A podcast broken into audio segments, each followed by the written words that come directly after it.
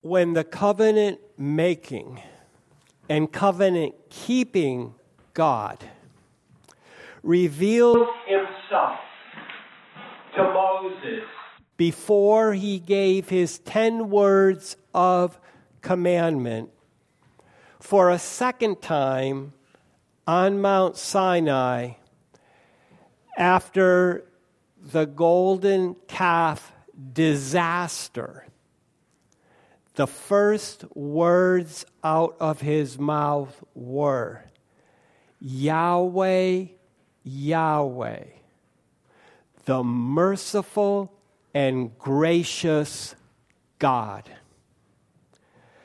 These qualities of mercy and grace describe what God did through his only Son who was hidden for another 15 years after what took place on Mount Sinai in the wilderness. Now, mercy and forgiveness, or mercy is, sorry, mercy is the forgiveness of deserved punishment, okay, of judgment for those who do repent. And grace is God's gift of the Holy Spirit to bring people to the point of repentance, that they may repent. Both are necessary because all people are born spiritually dead.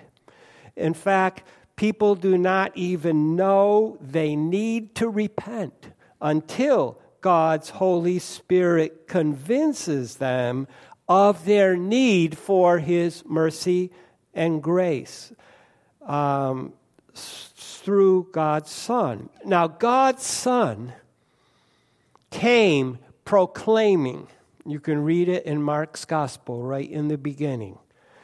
The time is fulfilled. The kingdom of God is near. Repent and believe the gospel. Now, in his first letter to his genuine, which means legitimately born, Timothy was born of the Spirit because he received the gospel that Paul had given him. Paul writes to Timothy um, whom he had just appointed. Timothy had just been appointed the bishop in Ephesus. And what we heard the Apostle Paul brings together mercy and grace with faith in the Lord, who is the Messiah Savior. And Jesus brings people, sinners, to salvation. Now, the passage we heard this morning tells how the Lord gave Paul mercy and grace, even though um, in ignorance he was the first or the worst of all sinners. In his prideful violence against God's people who were in Jesus Christ. Now, as a Jew, who was advancing in training under Gamaliel ahead of all of his peers. He knew God's word. He knew Yahweh's self revelation that I began with, that He is merciful and gracious. And perhaps, as I meditated on this passage this week, I think very much that Paul wrote this testimony that we heard this morning with God's word to Moses about being merciful and gracious, the character of God influencing him as he wrote this. So now, let's take a deeper look at Paul's testimony that concludes with worship. So it divides into two parts, and they're complementary, and they each have a different emphasis, but on the same character of God. Paul thanks the Lord who strengthened him and considered him faithful to serve and showed to him a persecutor mercy. And then the Lord's grace overflowed. Now, the first half of part one can be summed up. Paul's telling Tim- Timothy that he has thanks to the Lord who strengthened him because he considered him faithful to serve. He, formerly being a violent persecutor. This is so amazing. Let's look at it phrase by phrase. He starts off saying, I'm having thanks to the one who strengthened me, Christ Jesus our Lord. So Paul is rightly thanking the only one, the only one who can give people strength to do God's will. We can't do God's will in our own strength, but Jesus can strengthen us. He was strengthened at his conversion in Damascus, which we can find in Acts 9. And then he goes on, because he considered me faithful. Here's a key word in this passage faith. There's five times different aspects of faith are mentioned in this passage. Okay? Um, and it's interesting because if we were to read the very introduction, an ancient letter in the first century would say, to someone, from someone, and then have a brief introduction. And he wrote, To Timothy, my genuine son in faith.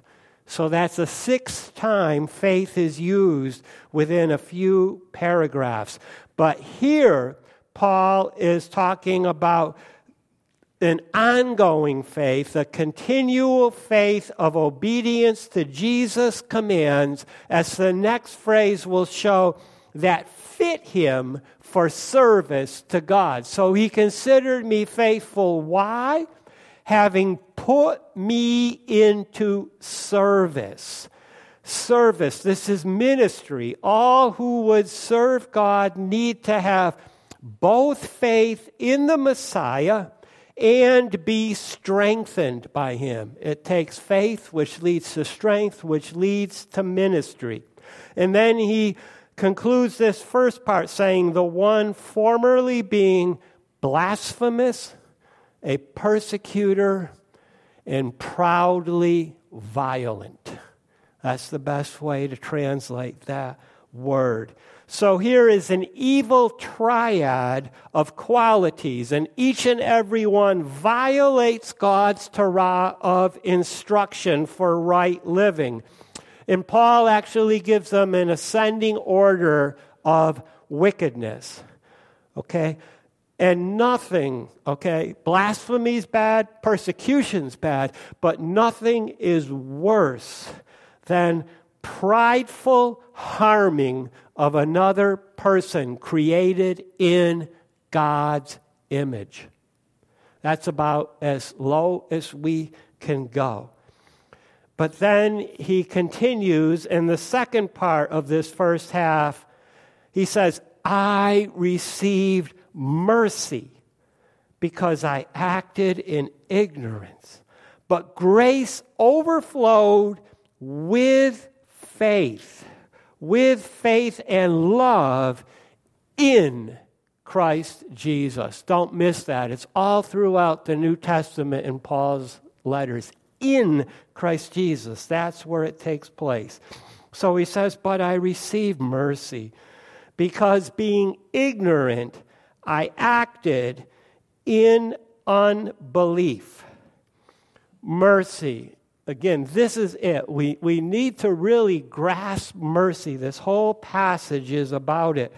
It's what every sinner needs from God. We all need His mercy, people, each and every one of us. And we can thank God with Paul that whenever we turn from ourselves in our way of doing things to God in faith, he will forgive us of the judgment we deserve, so we may live in the joy of His wonderful love. That's what God intends us to live lives of joy, not necessarily happiness, but lives of joy, enjoying His amazing love. We sang about it. Love divine, all loves excelling. Now, notice, Paul received mercy because of his ignorance and his unbelief. Unbelief. So, this is the second use. Remember, I said there's five times faith is here in this passage. This is a lack of faith. Paul didn't have the right kind of faith. But that's okay. In the Torah, and I've noticed that every year when I've read Leviticus, over and over and over again, especially in chapters 4 and 5. It says, If anyone sins unintentionally out of ignorance, here is the sacrifice you bring to Yahweh at the altar, first in the tabernacle and then in the temple. God is always willing to forgive sins of ignorance. And, um, just uh, unintentional type sins. And you can also read this in Numbers 15, which gives a whole bunch of unintentional sins. Now, I have to give one word of warning here. It's important. God is very complex, He's very paradoxical, He's so unlike us, and we should not take license so I, I, will remind you, I hope you read the Vestry Voices this week. There's an article in there about Noah and the ark and, and what happened there. Um, and again, I can say this is very important and read it because it wasn't my article. Mine was the weakest one there, but God is raising up all kinds of amazing disciples in our body. And if people continue to hard heartedly rebel and be stubborn against God and oppose Him, there comes a point when God must discipline and sometimes severely. So there's a very unique phrase in Hebrew, a figure of speech that the Revised Standard Version gets right. And if anyone sins with a high hand, not just once or twice making a mistake, I'll be honest with you, I was reminded this morning there's times I've been obscene before God because I haven't understand what He's done and I thought He made a mistake. And I'll rant on for about five or ten minutes. And then I'll just get weak in, the knees. And, and, I will just cry before God and say, Please forgive me. That's not sinning with a high hand. That's just a failure to understand God. But somebody who continually shakes his fist at God is eventually going to be severely disciplined. And at the end of Numbers 15, there was a half breed. His mother was a pagan, his father was an Israelite. And obviously, he followed his mother and he was executed for breaking the Sabbath. This was probably the last of many times when he worshiped a false God, when he should have been worshiping God and offered sacrifices to demons. We just need to be careful that we don't get extreme that way. God won't forgive everything if we willfully. Uh, without any ignorance and without just you know flying off the handle because of our flesh that is serious. But the good news is even all that Paul did, including killing followers of Jesus, he did it out of ignorance and zeal for the Torah, so he was forgiven. And then he said, and overflowed the grace of our Lord. Grace is the second great character quality of Yahweh, overflowing to Paul along with mercy and then with all faith and love in Christ Jesus. He finishes this first section so strong. This is the third use of faith. And both of these are gracious gifts. This flows out of grace. Okay? Faith is what we all need in order to please God and receive salvation and life that is life. More to come on that. But let me say, let us all thank God. Thank God for His grace in Christ Jesus. And now we get to that most important truth in Christ Jesus. Now, Christ is the Greek translation of the word anointed. Kings and priests were anointed. So when we're saying Christ, we're saying to the king and priest anointed by God for all the earth. And then, um, secondly, Jesus is the Greek translation of the word Savior. So putting it together, Paul is talking about God's King, the King of Kings, who's also the priest and is salvation. God's mercy, grace, faith, and love are for those and only for those who live in a continued, reconciled relationship with God in the Savior King. What does that mean? He's everything to us. We're constantly aware of His presence by the Holy Spirit, and we're responding to Him and joyfully obeying all of His love commands. That's what it means with the help of the Holy Spirit. Part two the King. The King came to save sinners, of whom Paul is first. So he received mercy to indicate the Savior is patient to those who believe on him to life. Glory, glory to God.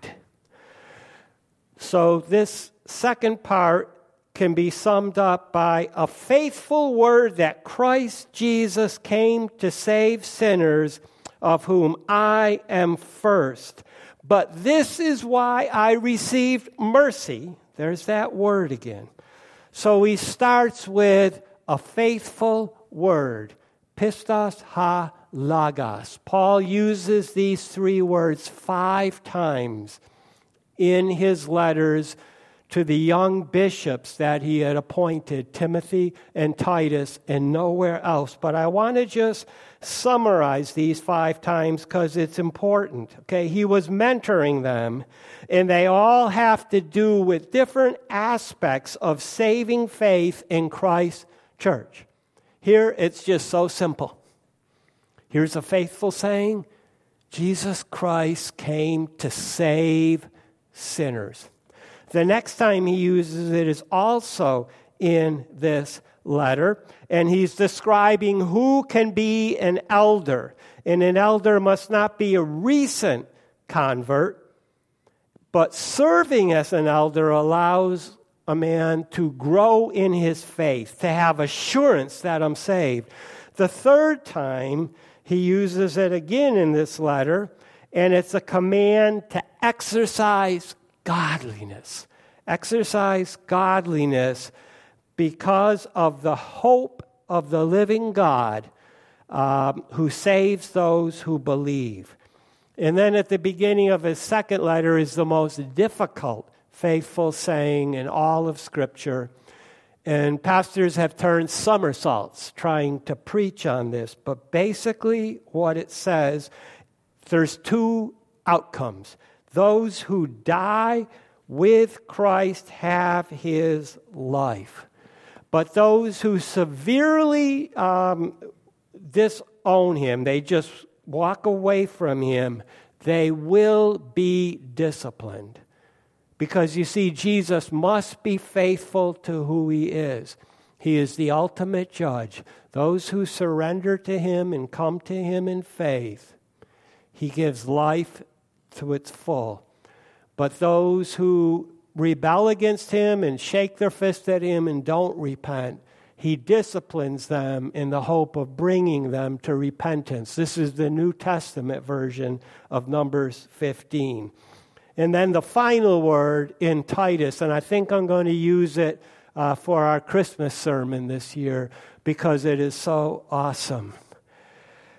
It says that God gives rebirth, a new birth in His mercy and love to the hope that we will live a life of devotion to Him and devotion to doing that which is good, mercy and grace.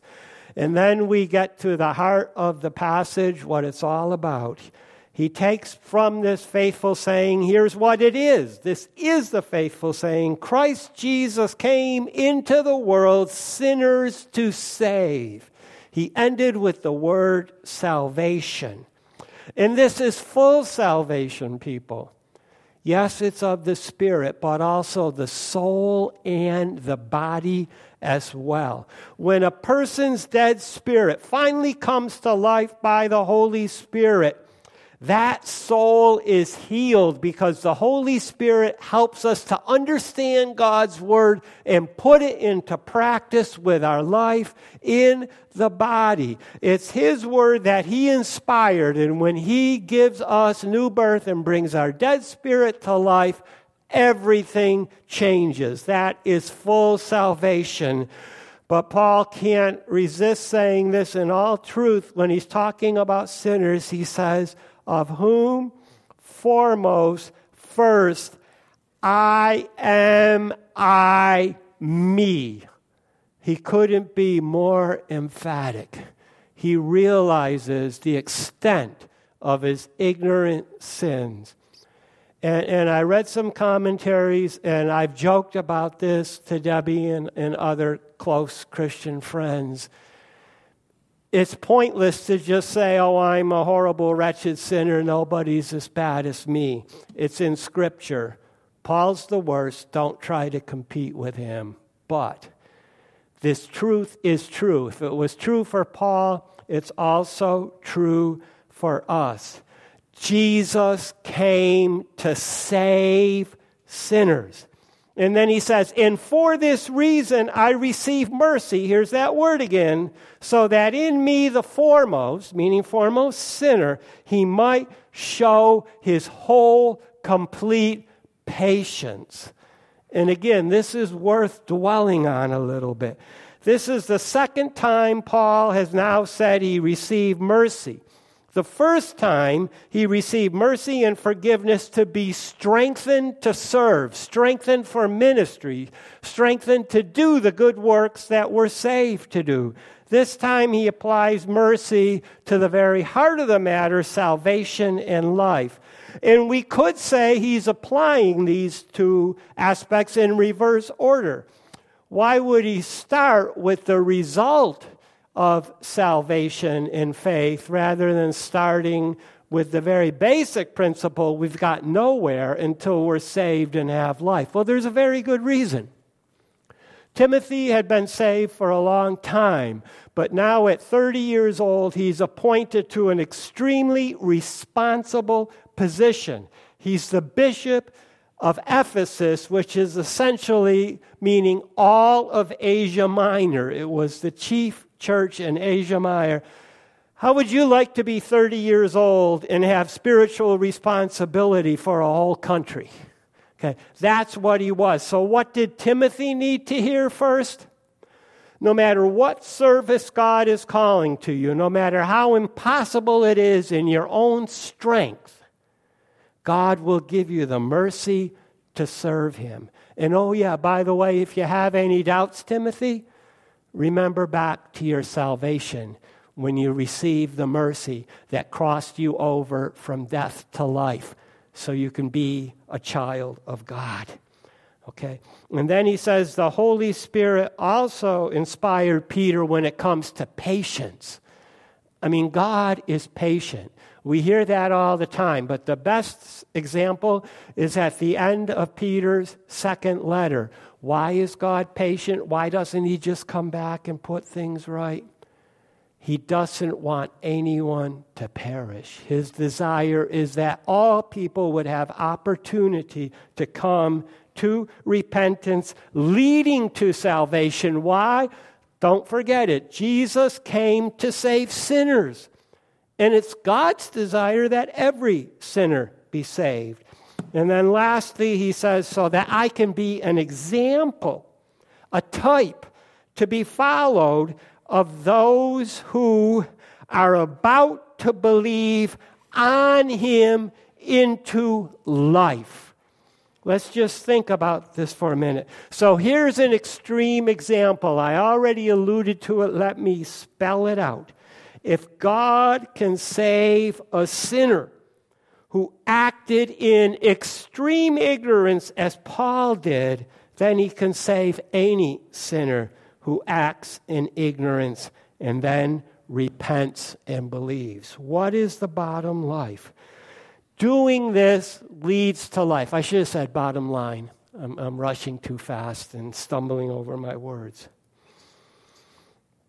The life that we have in Jesus, yes, it's forever, it's eternal, but it is also abundant full of the Holy Spirit and the fruit of the Holy Spirit, and it has purpose. We are to bear fruit. We are to take that fruit of love to the whole world so that those who do not know God and are not reconciled and have not received his mercy and grace, they may receive his mercy and grace by our witness in words and deeds. Again, God wants everybody to be saved. And then um, to believe, that's a synonym for faith. It's the same word in Greek, pistos.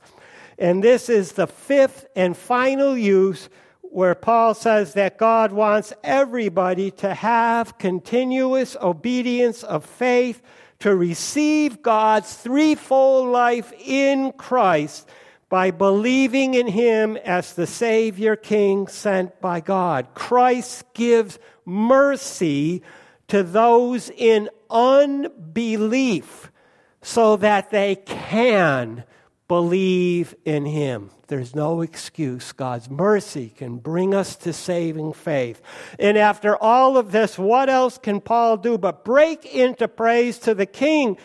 of eternal ages, imperishable, unseen, only God, glory and honor forever. Let's look at this in a little bit more depth. Literally says, to the King of the eternal ages, three things imperishable, unseen, the only God. First of all, to the King with three qualities. God is the eternal sovereign king.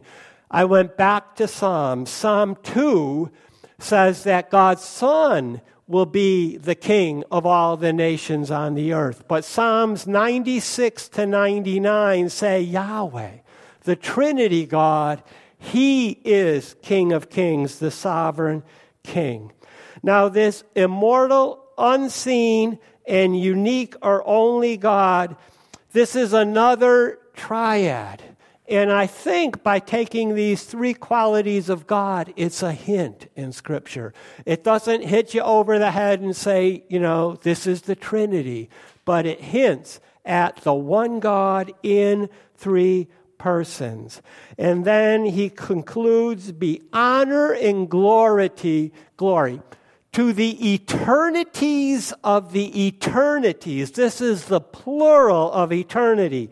I want to start with honor and glory. This pair of words, and I did a search in the original language, pair of words for worshiping of God occurs four other times in Scripture. Twice in Peter's letters. In his first letter, he begins and says, genuine faith that is refined by fire will result in praise, honor, and glory when Jesus comes again. And then in his second letter, he's talking about Jesus' baptism and the voice from heaven. And he said, I was an eyewitness to this. Um, Jesus received honor and glory when his Father spoke at his baptism. And then we can go to the last book of the Bible. And a multitude of angels say, The Lamb who was slain is worthy of honor and glory, and five other things. And then right after that, every creature, every creature in all of creation sings to him who is sitting on the throne, the Father, and the Lamb, the Son blessing and honor and glory and power to the eternities of the eternities. The Holy Spirit inspired the same word, this powerful word for forever, both to Paul and to John. So, God is eternal. And this figure of speech drives that home. So, what's the bottom line? He says, Amen. And let us understand, Amen says this is true. What is the truth God wants us to know? All of these amazing qualities of God that I've been going on for 25 minutes about, and many more, they're true. Now, however, and I found this, this was a very hard sermon to write. It's difficult to put these qualities in English prose. These qualities are really, they require poets. So here's your life homework, and I'm going to give you some homework for today. Take home your bulletin insert and worship God by singing Wonderful, Merciful Savior. And oh, yeah, by the way, also take some time either today or this week to dwell in the praise choruses of Revelation. Most Bibles set the choruses off. There's at least a dozen praise choruses. This is what God is due, all because of his wonderful mercy and that Jesus came to save sinners. So let's put a wrap on this passage.